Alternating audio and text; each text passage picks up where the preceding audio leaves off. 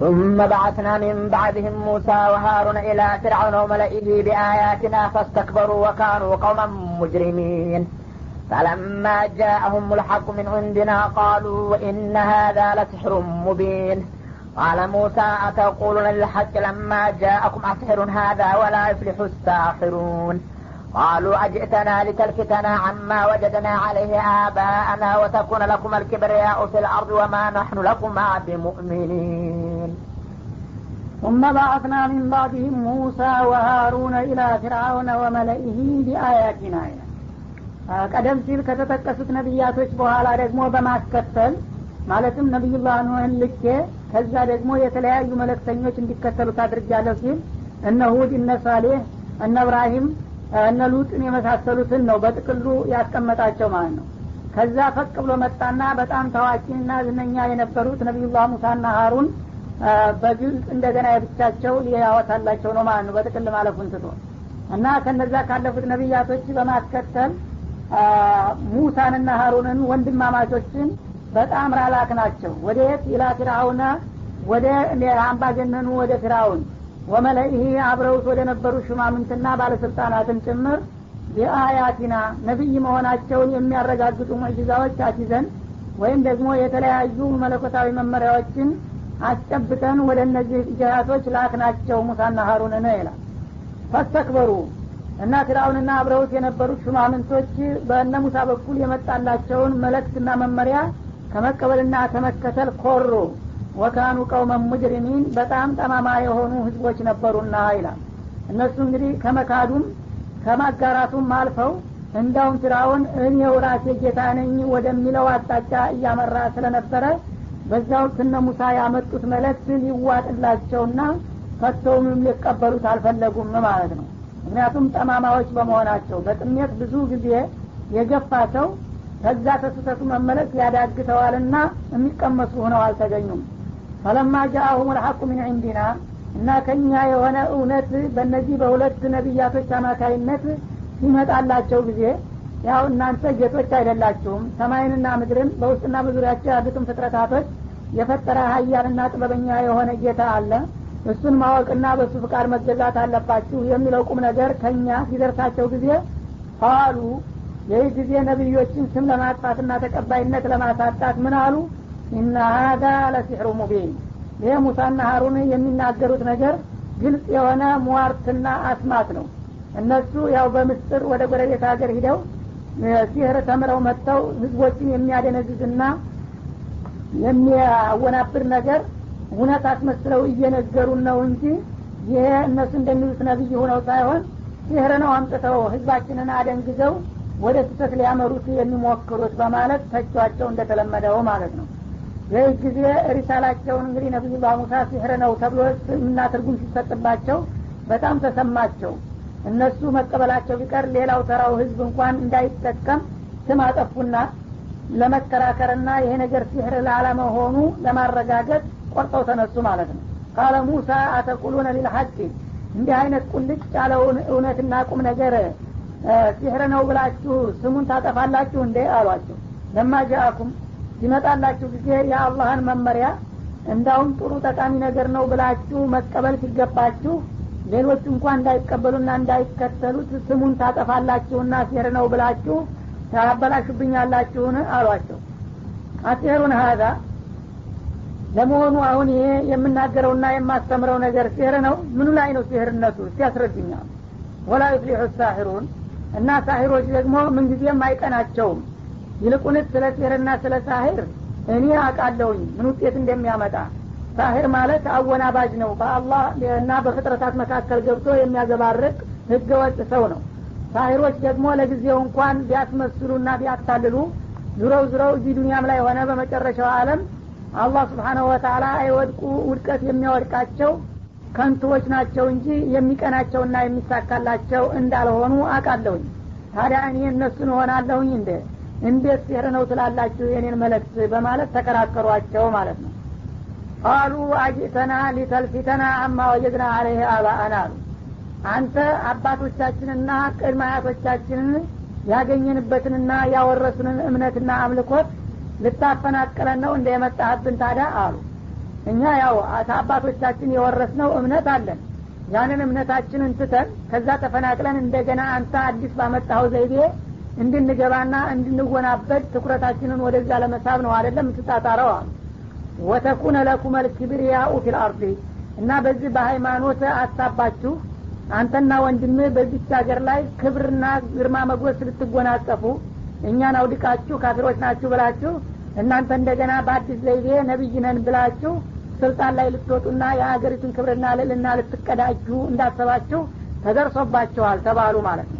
ወማ ናህኑ ለኩማ ቢሙእሚኒን። ስለዚህ እኛ ለእናንተ ነቢይነን ብላችሁ አስር ጊዜ ብትሰብኩና ሴራችሁን ብትዘረዝሩ ጭራሽ የምናምንላችሁ አይደለንም በማለት አቋማቸውን ግልጽ አደረጉ ማለት ነው وقال فرعون ائتوني بكل ساحر عليم فلما جاء السحرة قال لهم موسى ألقوا ما أنتم ملقون فلما ألقوا قال موسى ما جئتم به السحر إن الله سيبطله إن الله لا يصلح عمل المفسدين ويحق الله الحق بكلماته ولو كره المجرمون ወቃለ ፊርአውን ቱኒ ቢኩል ሳህርን አሊም እና ፊርአውን ወዳውኑ ይኸው ይዘውት የመጡት ሲህር ነው ስለተባለ እንግዳውማ ሳሂሮች ከሆኑ በሀገሪቱ ውስጥ የሚገኙትን የሲህር ባለሙያዎችና ሊቃውንቶች አሰባስባችሁ አምጡልኝ በማለት ትእዛዝ ሰጠ ማለት ነው። እንዳውም እኛ እሱ ጋር መወዳደር የወረዳ ወርደን ክብራችን ይነካል። ስለዚህ ይሄ የአንድ ተራ ጠንቋይና የሟርተኛ ሙያ ስለሆነ በየመንደሩ ያሉትን ሟርተኞችና አስማተኞች ሰብስባችሁ አምጡና እናወዳድራቸው አለ ማለት ነው። እና ቢኩል ሳህርን አሊም ማለት በሲህር በዚህ በሟርትና በአስማት ሙያ የተካኑና የሰለጠኑ የሆኑትን ሰዎች አሰባስባችሁ አምጡና እነሱ ጋራ ይፋጠጡና ይከራከሩ። እኛ በምን አሳራችን የወረዳ ወርደን እነሱ ጋር ምንጨማለቀው ማለቱ ነው? በዚህ መሰረት እንግዲህ በዛ በግዛቱ ውስጥ ያሉትን የሲህር ባለሙያዎች ሁሉ በየክፍላት ሀገሩ ተሰባስበው እንዲመጡ አደረገ ማለት ነው። ፈለማ ጃ ሰሀረቱ እነዚህ የሲር ወይም የሟርት ባለሙያዎች ተሰባስበው ለውድድር ተጋብዘው ሲመጡ ጊዜ ቃለ ለሁም ሙሳ እንደቀረቡ ገና ነቢዩላህ ሙሳ እንዳህሏቸው አልቁ ማ አንቱም ሙልቁን። በሉ እናንተ እኛን ለመወዳደር ተፈልጋችሁ ከመጣችሁ እኛን የምትችሉ ከሆነ ለውድድር የምትጠቀሙበትን ነገር ጣሉ እና እስቲ ይታይላችሁ አሏቸው ያው ነቢዮች በሁሉም ነገር እንግዲህ ንቁና ብቁ ስለሆኑ በፕሮፓጋንዳውም ደረጃ የበታችነትን ላለማሳየት እንደማይፈሩ ደረታቸውን ነፍተው በሉ እንግዲህ እኛ ልትወዳደሩ ከመጣችሁ የምታረጉትን አድርጉ። በምትፈልጉት መንገድ ቅረቡ እኔ አጠፋውን ለመስጠትና ለማክሸፍ ዝግጁ ነኝ አሏቸው ማለት ነው። ይሺ አሉና እነሱም እንግዲህ ለውድድር መጀመሪያ ምንድን ነው ሙዕጂዛ የሚለው ብለው አጥንተው ነበረ። እባብ ብትሩ እባብ ይሆንለታል። እንደገና እጁ ይበራለታል ተብሎ ተነግሯቸው ነበረ።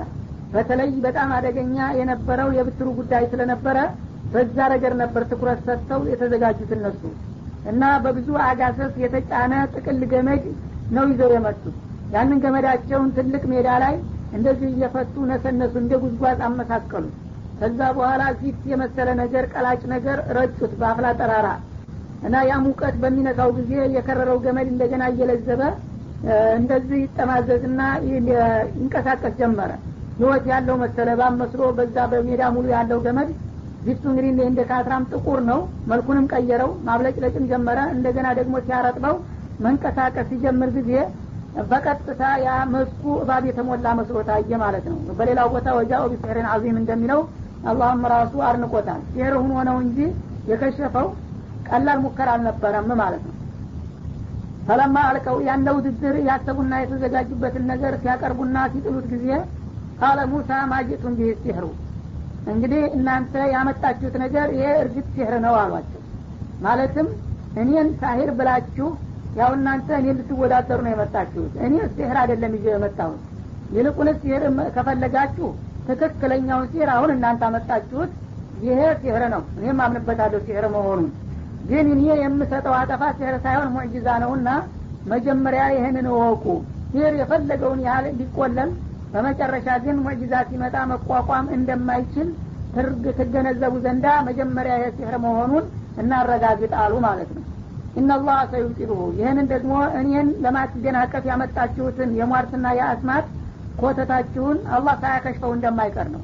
ኢነላህ ላ ዩስሊሁ አመለ ሙፍሲዲን። አላህ የአጥፊዎችና የአበላሽዎችን ተግባር አያቃናውምና ለጊዜው እንኳን ትልቅ ዝግጅት ቢመስልና ትኩረትን ቢስብም ከትንሽ ጊዜ በኋላ ይህን ሁሉ ጥረታችሁን ከንቱ አድርጎ እንደሚያመክነው የኔ ጌታ አላህ አልጠራጠርም አሏቸው ማለት ነው። ወዩሕቁ ላሁ ለሐቀ ቢከሊማቲህም እና በውሳኔ ቃሉ ወይም በማስረጃው እውነትን በእግሯ ያቆማታል ዛሬ አሁን። ወለው ከሪሃል ሙጅሪሙን። ጠማማዎቹ ሁሉ የእኔን ድል መቀዳጀትና የእውነትን ማሸነፍ ቢጠሉና ቢንደሸገሹም እንኳን አላህ ስብሓናሁ ወተአላ ውሸትን አክሽፎ ዛሬ እውነትን እንደሚያቋቁማት አልጠራጠርም አሉ ማለት ነው እና በዛ መሰረት እሳቸው ያቺ የሙዕጂዛ ዘንጋቸውን ጥለው እንዳለ ያን ሁሉ ገመድ ሰብስባ እንዲትውጥና እንዲሸነፉ ተደረገ ማለት ነው فما آمن لموسى إلا ذرية من قومه على خوف من فرعون وملئهم أن يفتنهم وإن فرعون لعال في الأرض وإنه لمن المسرفين. وقال موسى يا قوم إن كنتم آمنتم بالله فعليه توكلوا إن كنتم مسلمين. فقالوا على الله توكلنا ربنا لا تجعلنا فتنة للقوم الظالمين. ونجنا برحمتك من القوم الكافرين. و... فما آمن لموسى إلا ذرية من قومه. እና ከወገኖቻቸው ገና አዲስና ለጋ የሆኑት ትውልዶች እንጂ ለሙሳ አላመኑላቸውም ይላል። እንግዲህ በዛ በከተማ ውስጥ ሁለት አይነት ህዝቦች ነበሩ በዛ ውስጥ አንደኛ አቅባጥ የሚባሉት የዛው የሀገሩ ተወላጅ የፊራውን ዘሮች ማለት ነው። ሁለተኛ ደግሞ ከጎረቤት ሀገር ፈልሰው የመጡት ከፈለስጢን አካባቢ እስራኤሎቹ የነቢዩላህ ሙሳ ስጋ ዘመዶች እና ቤተሰቦች ማለት ነው እና እነዚህ እንግዲህ ስደተኞቹ በነዛ በአጥባጦቹ ተጨቁነውና ተረግጠው ነበረ የሚኖሩት። አሁን እነዚያ ለዘመናት ተረግጠውና ተጨቁነው የቆዩት ትልልቆቹ በእድሜ የገፉት ነቢዩላህ ሙሳን ለመቀበልና ለመተባበር አልቻሉም። ምክንያቱም በጭቆና ብዙ ዘመን ያሳለፈ ሰው የበታችነት ስለሚሰማው ጥላቴን አንድ ነገር ተቃውሞ ካሳየሁኝ አሁኑ ያጠፋኛል ብሎ በመፍራት በቀላሉ ነጻ የሚያወጣው ሀይል እንኳ ቢመጣ ለመደገፍና ለመተባበር አይችልም ማለት ነው። ግን ከነዛ የሚወጣ አዲስ ትውልድ የአባቶቹንና የአያቶችን ታሪክ በሚገባ ታስረዱት ትኩሱ ትውልድ ለመቀየርና አቋሙን ለማስተካከል ይችላል። ስለዚህ ነቢዩላህ ሙሳ ሲመጡም በእድሜ የገፉት ሳይሆኑ አዲሱ ትውልድ ነው የደገፋቸውና ከጎናቸው የቆመላቸው ማለት ነው። እነዛ ቀደም ሲል የነበሩት ትልልቆቹ ግን ሊያምኑላቸውና ሊረዷቸው ያልቻሉት ለምንድን ነው አላ ኸውፊ ሚን ፊርአውን ወመለኢህም። ፊርአውንና አብረውት የነበሩት ሹማምንቶችና ባለስልጣናቶችን ከመፍራት የተነሳ እነሱ እንግዲህ ቁም ስቅል የሚያሳጣ ግፍና በደል ይፈጽሙባቸው ስለነበረ አሁን ደግሞ ከሙሳ ጋር ተባብረዋል ተብሎ ከተነገረባቸው እንደሚያጠፏቸው በመፍራት ልባቸው እንኳ ቢመኝም ለማመንና ነቢዩ ሙሳና ሀሩንን ለመተባበር አልቻሉም ማለት ነው። አየፍቲነውም እና ፊራውን ይህን ሰውዬ የተቀበልን እንደሆነ ፈተና ላይ ይጥለናል መከራ ያደርስብናል ብለው በመፍራት ብዙ ጊዜ ያው የጭቆና ሰለባ በመሆናቸው የባሰ ችግር ላይ እንወድቃለን ብለው ሊያምኑላቸው አልቻሉም ማለት ነው። እና እንዴት ነቢይን ያህል ነገር ያሁን ከአንድ ሁለት ነቢይ ተልኮ ከወገኖቻቸው እንደገና ጥላትን ፈርተው እነሱን ከመቀበልና ከመተባበሩ ወደ ኋላ እንዴት አሉ ልትሉ ትችላላችሁ። ያልተያዘ ሰው ግልግል ያውቃል እንዲሉ እና ፊራውንን ባታውቁት ነው እንዲህ የምትሉት ሰዎች። ወኢነ ፊራውነ ፊራውን የሚባለው እኮ ባለስልጣን በዛ ወቅት ለአሊም ፊልአርዲ በዛች ሀገር ላይ በጣም የገነነ ከባድ አምባገነን ሰው ነበረ። ርኅራሄ የለውም ማለት ነው። ወኢነሁ ለሚነል ሙስሪፊን እሱ ደግሞ በጣም ድንበር ያለፈ ሰብአዊ ርኅራሄ የሌለው አረመኒ የነበረና የእሱ ቅጣት እውነትም ሊፈራ የሚገባው ነገር ነበር። እናንተ ግን በታሪክ አሁን ስለምትሰሙት አንድ አምባገነን እንትን ቢል ከወገኔ ነጻ የሚያወጣኝ ከመጣ ለምን አልቀበለውም ትላለህ?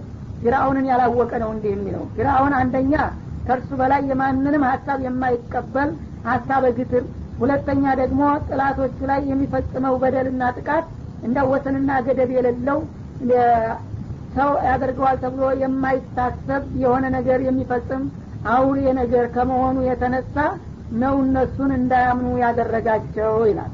የአዲሱ ትውልድ ግን ስለ እሱ ጥቃት ታሪክ እንኳ ቢነገረው በአካሉ ላይ ብዙ የደረሰና ያየው ነገር ስለሌለ ላ እንደዚህ ሁኖ እንግዲህ ተመቀጠል የፈለገ ይሁንና አንድ ለውጥ መምጣት አለበት ብሎ ቆርጦ ተነሳና ነቢዩ ጋር አፈረ ማለት ነው። ወቃለ ሙሳ እና ነቢዩላህ ሙሳም ይህንን እንግዲህ የሰውየውን ያለውን ተፈሪነት ኡመቶቻቸው ላይ ተጽዕኖ እንዳያሳድርባቸው በመስጋት ምን አሉ? መመሪያ ሲሰጡ ያቀው እናንተ ወገኖች ኢንኩንቱም አመንቱም ቢላህ እንግዲህ አሁን በቃላችሁ እንደተናገራችሁት በእኔ ጌታ በአላህ አምናችሁ ከሆነ ፈአለ ይተወከሉ። በዚህ በእምነታችሁ ሳቢያ ፊራውን ያጠቃናል ብላችሁ እንደገና እንዳታወላውሉ በእርሱ ብቻ ተመኩ በአላህ። አንዴ አላህን ተቀብለናል የመጣው ይምጣ አላህ ነው የሚረዳን ብላችሁ በጠንካራ እምነት መጋፈጥ መቻል አለባችሁ እንጂ አለበዛ ፊራውን ሲሰማ ምን ያረገናል ብላችሁ የምታወላውሉ ከሆናችሁ ከሁለት ያጣ እንደምትሆኑ ነውና ተጠንቀቁ አቋማችሁን አስተካክሉ ብለው መከሩ ኢንኩንቱም ሙስሊሚን እንዳላችሁት ሙስሊሞች ለአላህ ፍቃድ እየሰጣችሁ ታማኞች ከሆናችሁ የገባችሁለትና ያመናችሁለት ጌታ ስለሚደግፋችሁ በሱ ብቻ ተማመኑና ተመኩ። ይህ ከሆነ ደግሞ አላህ የማታ ማታ ዲሉን ለእኛ እንደሚሰጠን አልጠራጠርም በማለት እምነታቸውን እንዲያጠናክሩ መመሪያ ሰጧቸው ማለት ነው። እና ሰዎችም አላህ ነስሩ ሽቶላቸዋልና ይህንን የነቢይ መመሪያ በማክበርና በመቀበል ፈቃሉ አለላህ የተወከልና አሉ። እንዳልከውም ባመንበት ጌታ በአላህ ተመክተናል በእሱ እንተማመናለን። ረበና ላ ተጃአልና ፊትነተ ሊልቀውም ዛሊሚን። ጌታችን ሆይ ለእነዚህ ግፈኞችና በደለኞች ለሆኑ ህዝቦች ፈተና እንዳታደርገን። አሁን እነሱ እኛን ለማጥቃት የቻሉ እንደሆነ በአንተ አምነናል ካልን በኋላ ይኸው ያመኑበት ጌታ ለምን አላዳናቸውም?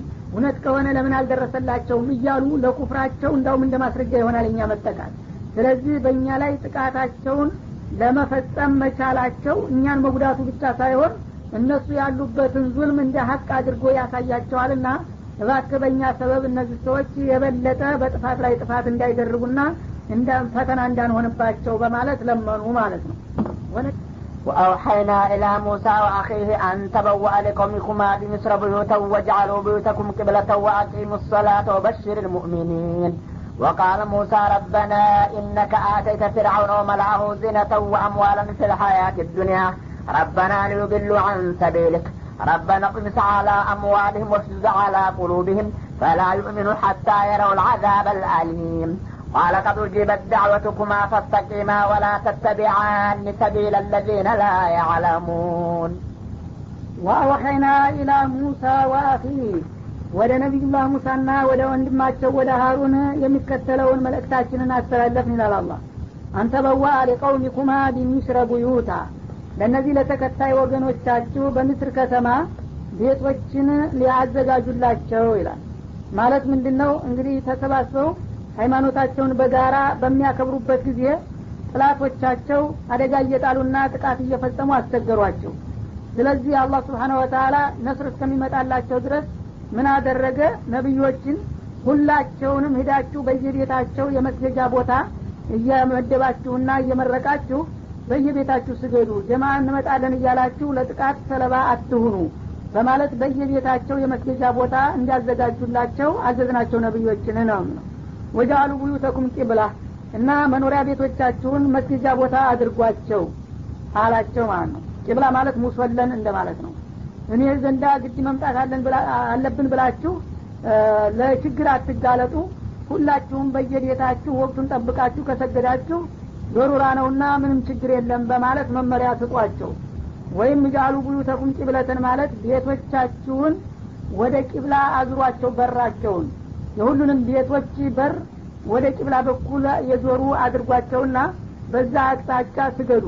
ሲመጡ ጥላቶቻችሁ እንዲታዩ ፊት ማለት ነው እና ቀን እስከሚያልፍ ድረስ መቸም ሰው ብዙ ጥቃት ያጋጥመዋልና ሶላት እንኳ በግላቸው እንዳይሰግዱ ቁም ስቅል ያሳጧቸው ስለነበረ በመሰባሰባቸው ምክንያት የባሰ ጉዳት እንዳይደርስባቸው በየቤታቸው እንዲሰግዱ የመስገጃ ቦታዎቻቸው ደግሞ ቤቶቹ በራቸው ወደ ቂብላ እንዲዞሩና እግር መንገዳቸውንም እንደ ሶላት አልፈው ለመጠባበቅና ለመቆጣጠር እንዲችሉ አዘዘና መመሪያ ሰጣቸው ማለት ነው። ዋቂሙ ሶላት እና በተቻለውና በተገኘው አጋጣሚ ሁሉ ግን ሶላታችሁን አስተካክላችሁና አዘውትራችሁ ስገዱ ስርአቱን ጠብቃችሁ። ማንኛውም የነቢይ ዲን ሶላት የሌለበት የለምና ያው ሶላት ከጌታ ጋር የሚያገናኝ ልዩ ሁኔታ ነውና እሱን እንዳትተው።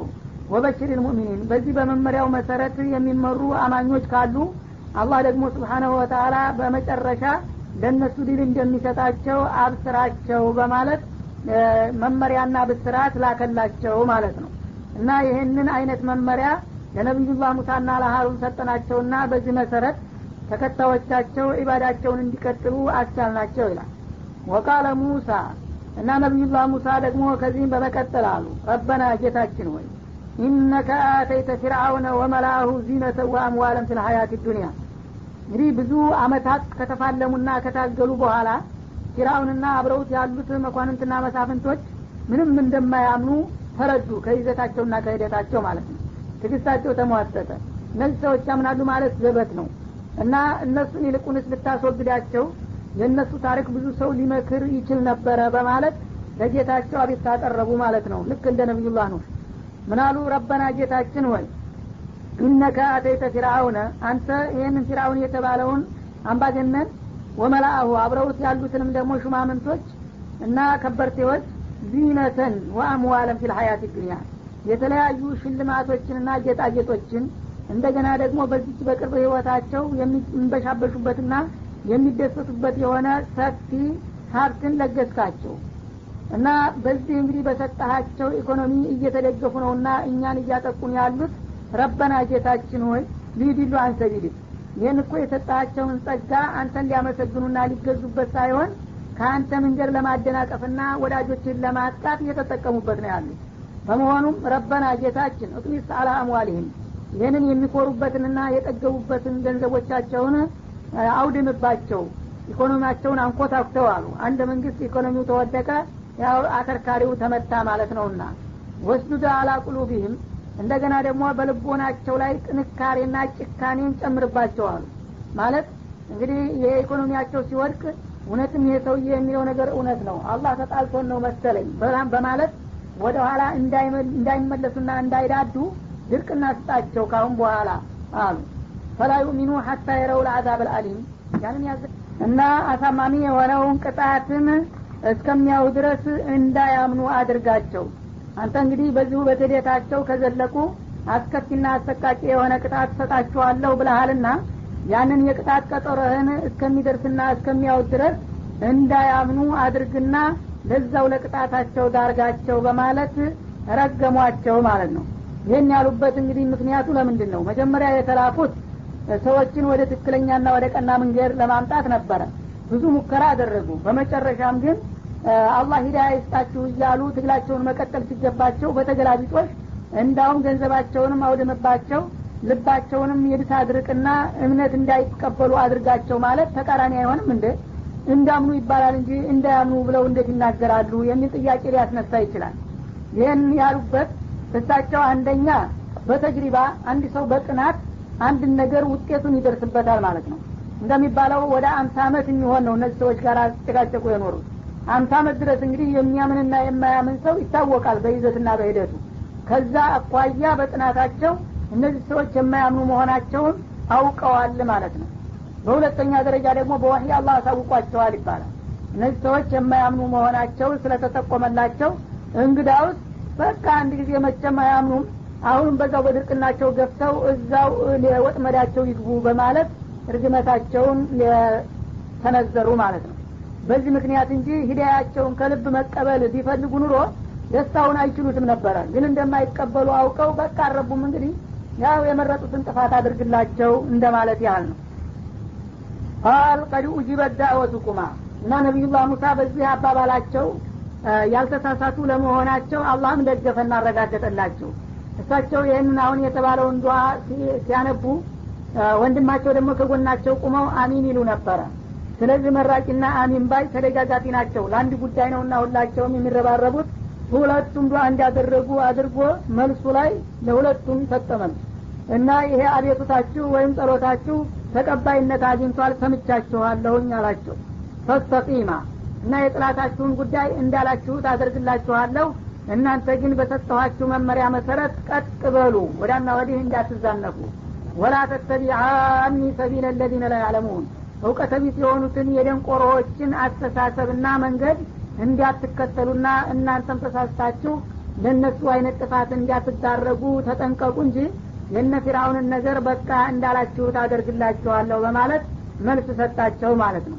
እና ቅድም እንዳልኩት አሁንም ይኸው ነቢዩላህ ሙሳና ሀሩን የሚያህል ሰው ፈስተቂ ማለት እናንተ ትልቅ ሰዎች ናችሁና ወዳጆች ናችሁና እንደፈለጋችሁ ፈርጥጦ አላላቸውም። ቀጥ በሉ በተሰጣችሁ መመሪያ መሰረት ወላ ተተቢአኒ እና በዛ በሸሪያው መስመር ቀጥ ብላችሁ መጓዝ አለባችሁ እንጂ የማያውቁትን የመሀይሞቹን መንገድ ተከትላችሁ እንደ ካፊሮቹና እንደ ሙናፊቆቹ ዝም ብላችሁ እንዲያትናኙና እናንተም ተመሳሳይ ጥፋት ላይ እንዲያትወድቁ በማለት አስጠነቀቃቸው ማለት ነው وجاوزنا ببني إسرائيل البحر فأتبعهم فرعون وجنوده بغيا وعدوا حتى إذا أدركه الغرق قال آمنت أنه لا إله إلا الذي آمنت به بنو إسرائيل وأنا من المسلمين الآن وقد عصيت قبل وكنت من المفسدين فاليوم ننجك ببدنك لتكون لمن خلفك آية وإن كثيرا من الناس عن آياتنا لغافلون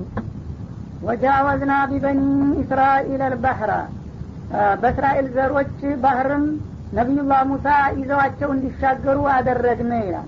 ማለት ያው የእሳቸው ተከታዮች የሆኑት የእስራኤል ተወላጆች በሌሊት በምስጢር ጥሪ አድርገውላቸው ነቢዩላህ ሙሳ ከዚህ ከተማ ወጥተን መሄድ አለብን አሉና ወደ ባህሩ ሰዊስ ወደሚባል ቦታ ይዘዋቸው አመሩ።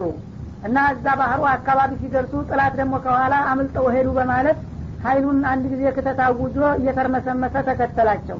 በፊታቸው ያለው ባህር ሲደርሱ ከኋላ ጥላት ከፊት ባህር በጣም እንግዲህ ደነገጡ እና ተጨነቁ እና እና ለሙድረኩን እነዚህ እኮ ደረሱብን ወደ የት ነው የምንገባው እያሉ ሲጨነቁ ነቢዩላህ ሙሳ አይዟችሁ ጌታ የመውጫ መንገዱን ይከፍትልናል አሉ።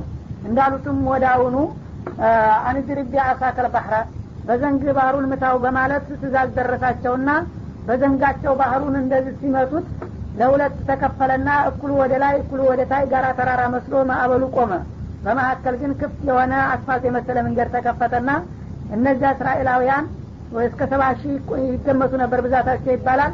ወደ አሁኑ ምንም ልብሳቸው እንኳን ሳይረጥብ እንዲሁ እንዳለ በሰላም ተሻግረው ወደ አማዶ ደረሱ። ጥላቶቻቸው ወደ አሁኑ እነሱን ተክተው ሲመጡ መንገድ ተከፍቶ እነሱ ተሻግረው በሰላም ወደ አማዶ ደርሰው ሲያው ተደናገጡ ማለት ነው ደፍረው እንዳይገቡ ያ እንደ ማዕበል እንደ እንጨት ቁሞ የሚጠብቀው ማዕበል ይገባብናል በለው ፈሩ። እንዳይተው ደግሞ ጌታንን የሚሉ መሪዎች ስለሆኑ እንዴት እነሱ የተሻገሩትን ፈራችሁ ሊባሉ ሆኑ? ብዙ ታቅማሙና ታሰቡ። በኋላ ግን መግባትን መረጡና እንዲገቡ ተደረገ ማለት ነው። ፈአትባአሁም ፊርአውኑ ወጅኑዱሁ እና ከማናንሼ በማለት እንደ ነቢዩላህ ሙሳ እሱን ተሻግሮ ሊያጠቃ ፊርአውንና ሰራዊቱ ተከታትለው ገቡ። በቅየን ዋዕድወን እና ይሄ ደግሞ በባህር ውስጥ ገብተው ለመሻገር ያበቃቸው ያስገድዳቸው ነገር ኑሮ አይደለም። በበቂ በግፍና በጥላቻ ስሜት እነ ሙሳ እንዴት አምልጠው ያለ ፈቃዳችን ተሀገር ይሄዳሉ ብለው ግፍ ለመፈጸም እንጂ ቢተው ኑሮ ምንም የሚያሰጋቸው ነገር አልነበረም ማለት ነው። እና ሰው እንግዲህ በቂ በሚያደርግበት ጊዜ በሰው ላይ ጥላቻ ሲያድርበትና የበላይነት ሲሰማው የማያደርገው ነገር የለም ማለት ነው። አለበለዚያ ከተማችንን ለቀው ሂደዋል። እንዳሻቸው ተዋቸው ብለው አርፈው ቢቀመጡ ኑሮ እንዲህ አይነት መከራ ውስጥ ባልገቡ ነበር። ግን በጥጋብ ስሜት እና ኡላይ ለሽርዚመቱን ቀሊሉን ወይ እነሁ ለና ለቃኢዙን ወይ እና ለጀሚዑን ሀዚሩን እንደሚለው በሌላው ቦታ እነዚህ እፍኝ የማይመሉ ጥቂት ፍሬዎች ሁለት ፍሬ የሆኑ ጥላቶች እኛ የበቃ የነቃ ከሆነው ሀይላችን ከእኛ እጅ እንዴት አምልጠውና ኮብለው ይሄዳሉ ጎበዝ? ወደ አሁኑ አሁኑ ይዘን አምጥተን ለፍርድ ማቅረብ አለብን በማለት እየተደናፉ በጥጋብና በትቢት ነው እየተቀነጠሩ የተከተሏቸው ማለት ነው።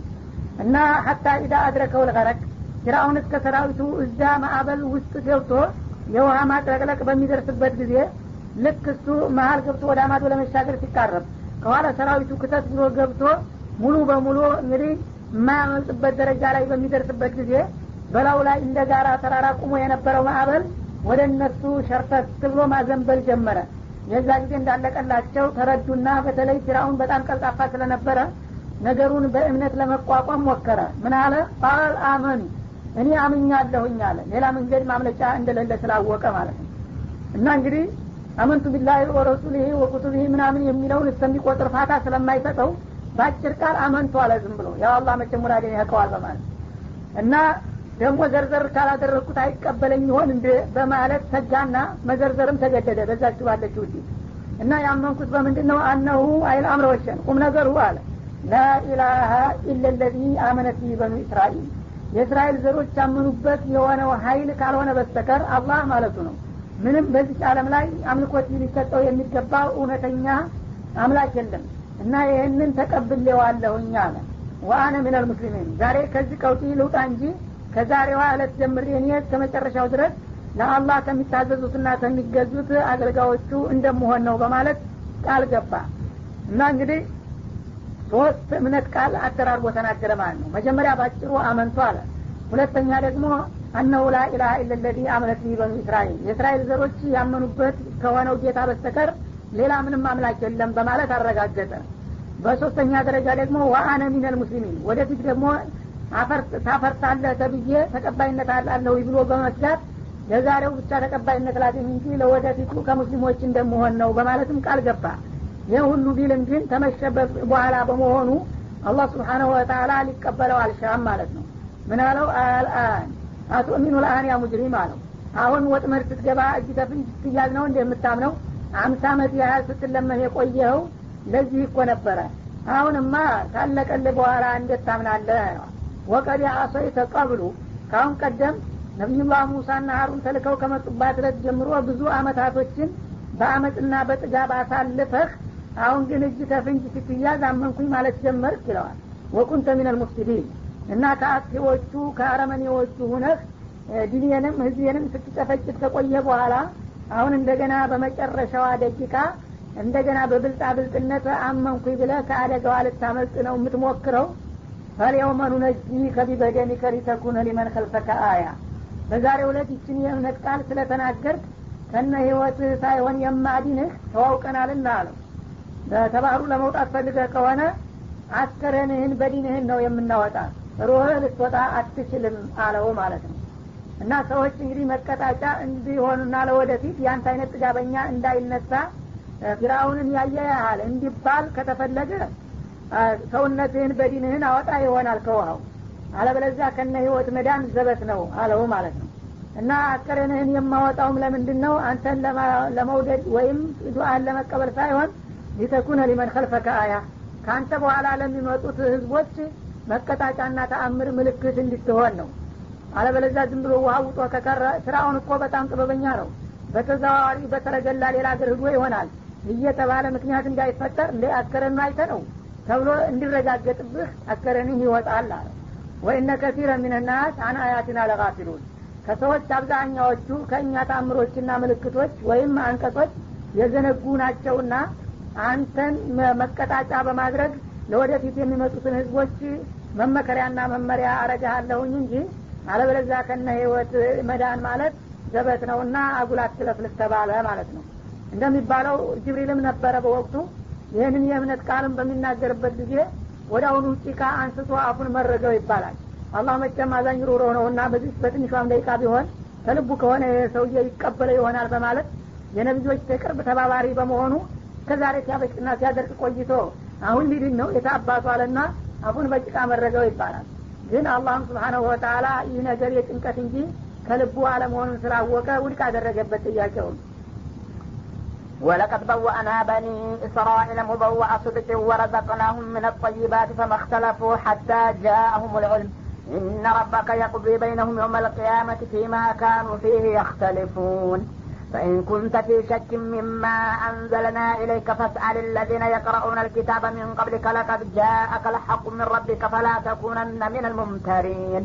ولا تكونن من الذين كذبوا بآيات الله فتكون من الخاسرين. إن الذين حقت عليهم كلمة ربك لا يؤمنون ولو جاءتهم كل آية حتى يروا العذاب الأليم ወለቀድ በወእና በኒ እስራኤል ሙበዋአ ሲድቅን በእውነት የእስራኤልን ዘሮች በጣም የተከበረ ቦታ እንዲኖሩና እንዲሰፍሩ አስቻልናቸው ከዚያማ በኋላ ይላል እንግዲህ ፍራውንና አብረውት የነበሩትን ሹማምንቶች እንዲሁም ጦር ሀይሉን እንዳለ ካወደምኩና ካንኮታኮትኩት በኋላ ያችን የለማችና የበለጸገች ውብ ከተማቸውን እስከ ቤት እስከ ንብረታቸው እስከ ማዕረግ እስከ ዙፋናቸው እስራኤሎች እንዲረከቧትና በዛ እንደገና የቅንጡ ኑሯቸውን እንዲመሩ አስቻልናቸው።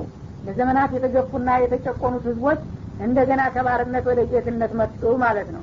ወረዘቅናው ምን እና በዛ አካባቢ ከተዘጋጁት ጣፋጭና አስደሳች ከሆኑ ምግቦችም ለገስ ናቸው ሀገሪቱ እንግዲህ አትክልታማና ለምለም ነበረችና እነሱ ያለሙትን አትክልትና አዝመራ እነዚህኞቹ ዘወር ብለው ያለንም ልፋትና ዲካም ወዳውኑ እንዲዘለቅቁ ተደረገ ማለት ነው። ፈመክተለፉ ሀታ ጃአሁም ልዕልሙ እነዚህ በኒ እስራኤሎች ደግሞ በሃይማኖት ጉዳይ አልተለያዩምና አልተጨቃጨቁም። ወሳኝ የሆነው እውቀት እስከሚመጣላቸው ድረስ ይላል። የሚያሳዝነው የሰው ልጅ እንግዲህ ባለፉት ስህተት እንደገና አይመከርም። እሱ ደግሞ መልሶ ወደ ጥጋብ ይመጣና ያንን የጥላቱን ታሪክ ይደግማልና ያድሳል ማለት ነው። እኒህም ፊራውኑ እነዚህ እስራኤላውያን እንግዲህ ፊራውን ቁም ስቅላቸውን አሳጥቶ መከራ አብልቷቸው የነበረውን ሰውዬ አንኮታኮና አውድቆ የእሱን ቤትና ንብረት ሀገርና ስልጣን አስጨብጧቸው ለዘላለም በደስታና በክብር ቆይተው ሳለ ከዛ በምን ምክንያት ነው ይህን ነገር ያገኙት? ነቢያቶችን በመቀበልና በመከተል ካፊሮችን በመቃወም ነበረ። እነሱ ግን እንደገና ሌሎች ተከታይ ነቢዮች ሲመጡላቸው ደግሞ ልክ እንደ ፊራውን ሆኑና እኩሉ እንቀበለው ሲል ሌላው የለም መቀበል የለብንም እያሉ መጓተትና መጨቃጨቅ ጀመሩ። እነሱም ደግሞ በተራቸው ማለት ነው። መጀመሪያ ያውቀቱ ከመምጣቱ በፊት ነቢይ ከመጣ ያው የነቢይን ጥቅም አውቀናልና እንቀበላለን እያሉ ነበር ሁላቸው በጉት የሚጠብቁት። ሲመጣ ግን እንደ ተመኙት ሳይሆኑ ያው የተለያዩ ስልጣንና እንትን ጥቅም ያላቸው ሰዎች ይሄ ነቢይ ሊሆን አይችልም እያሉ እኩሎቹ ሲክዱ ሌሎቹ ሊሆን ይችላል እያሉ ሲያምኑ መጨቃጨቅና መጓተት ተፈጠረ ማለት ነው። እና ደግሞ ይሄ ኪላፉ የመጣው ያ እውቀቱ ወይም አዲሱ እምነት ሲመጣላቸው ነው። ከዛ በፊት በጃሂልያ እያሉ ቢከራከሩና ቢጣሉ አያስገርም ነበር። አንድ ወሳኝ የሆነ መመሪያ ሲመጣ ግን ሁሉም ተጠቃሎ ሐቁን ለመቀበል መቻል ነበረበት እንጂ ግልጽ የሆነ እውቀትና መመሪያ መጥቶ መጨቃጨቅና መከራከር ባላስፈለገ ነበር ማለት ነው። እነ ረበከ የቅዲ በይነሁም የመልቅያማ እና በእንዲህ አይነቶቹ ተጨቃጫቂዎች መካከል አላህ በለተ ተንሳኤ ውሳኔ ይሰጣቸዋል። ያው እንግዲህ ለምሳሌ ነቢዩ መሐመድ ሲመጡ የነ ሙሳን ታሪክ በዛ መልክ የሚያውቁ ሰዎች ነቢዩንም መቀበል አለብን ማለት ሲገባቸው ጥቂቶቹ እንቀበል ሲል ብዙዎቹ ደግሞ የለም ይመጣል ተብሎ የተነገረለት ይሄ እኮ አይደለም በማለት ችግር ፈጠሩ ማለት ነው። እነዚህ እንግዲህ በሙሐመድ ጉዳይ የሚከራከሩ የሆኑት يوم القيامة አላህ سبحانه وتعالى ፍርድ ይሰጣቸዋል። فيما كانوا فيه يختلفون ሲከራከሩና ሲጨቃጨቁበት በነበረው ነገር ማንኛው ስህተተኛ ማንኛው ትክክለኛ እንደሆነ የመጨረሻ ውሳኔ እንሰጥበታለን ይላል። فإن كنت في شك مما أنزلنا إليك يا محمد አል ወደ አንተ ካወረንብልህ መመሪያ አንተ ደግሞ በመጠራጠር ላይ ከሆንክ ይላል። ምናልባት ይሄ የምነግርህ ታሪክ ሁሉ አላህ ስብሓናሁ ወተላ ያረጋገጠው እውነት መሆኑን የምትጠራጠር ከሆንክ ፈስአል ለዚነ የቅረኡነ ልኪታበ ሚን ቀብሊከ። ከአንተ በስተፊት ቅዱሳን መጽሐፎችን የሚያነቡትን ሰዎች ጠይቅና ተረዳ። እኔ እንግዲህ ነግር ያለው ታሪኩን በሚገባ ማለት ነው። ይህን ታሪክ ደግሞ በተጨማሪ ማስረጃ ለማረጋገጥ የፈለግ እንደሆነ ጥርጣሬህን ለማስወገድ የተውራትና የእንጅል ባለቤት የሆኑትን ሊቃውንቶችና ምሁሮች ሂደህ አነጋግራቸውና ያልኩ ነገር ሁሉ እንዳልኩ መሆኑን አረጋግጥ ይላል። ወላሂ ላ አስአሉ አሐደን ገይረክ አሉ ይባላል ከአንተ የበለጠ ነጋሪና አስተማሪ ማን ሊኖር? አንተ የነገርከኝን ተጠራጥሬ እንደገና ከጥላቶች ሄጄ መረጃ ሰበስባለሁኝ። በቃኝ አንተ የነገርከኝ አሉ ይባላል። ለቀድ ጃአከል ሐቁ ምን ረቢከ። እና እንግዲያውስ ከጌታ ቁልጭ ያለው እውነት መጥቶልሃል። ምንም እንደማያጠራጥር የሆነው ቁም ነገር ተነግሮሃል ማለት ነው። ፈላ ተኩነነ ሚነል ሙምተሪን ለወደፊትም አንተ እኔ በምነግርህና በማሳውቅህ ነገር ከተጠራጣሪዎች እንዳትሆን ለነገሩ እንግዲህ መብት ለመስጠት ነው። ይሄ እንግዲህ አላህ ከሱ የበለጠ ነጋሪና አስተማሪ እንደሌለ እያወቀ እኔ ነግር ያለውኝ ከዚህ በኋላ ማንንም መጠየቅ የለብህም ማለትን ትቶ እኔ ነግር ያለሁ ይህን ነገር ተጠራጠርክ ደግሞ በሌላ ምንጭ አጣራውና ባለሙያዎችንና ባለቤቶችን ጠይቅ ማለቱ አንድ ተማሪና ተመራማሪ የሆነ ሰው ከተለያዩ ምንጮች መረጃ ለመሰብሰብ መብት መሰጠት ያለበት መሆኑን ለማስተማር ነው አላ እንጂ ከሱ የተሻለ ነጋሪ ኑሮ አይደለም እና አንድ ተማሪ በእኔ ብቻ ተማር ማለት የለበትም። አንድ አስተማሪ እሱ የሚችለውን ይናገራል። ከዛ በኋላ ደግሞ ይህን ያልኩህን ነገር የበለጠ ለማረጋገጥና ለማስፋፋት ከኔ የተሻሉ አስተማሪዎች ካሉ ሂድና ጠይቅ ብሎ መብት መስጠት አለበት እንጂ ያለኔ ፍቃድ ሌላ ቦታ ሄደህ ተተማር ክረግም ያለው በረካዬን ቀምቻለሁ የሚባለው አነጋገር ከንቱ መሆኑን ለማሳየት ነው አላህ ስብሓነ ወተላ ሌሎችን ሂደህ ጠይቅ የሚላቸው ነብዩን ማለት ነው።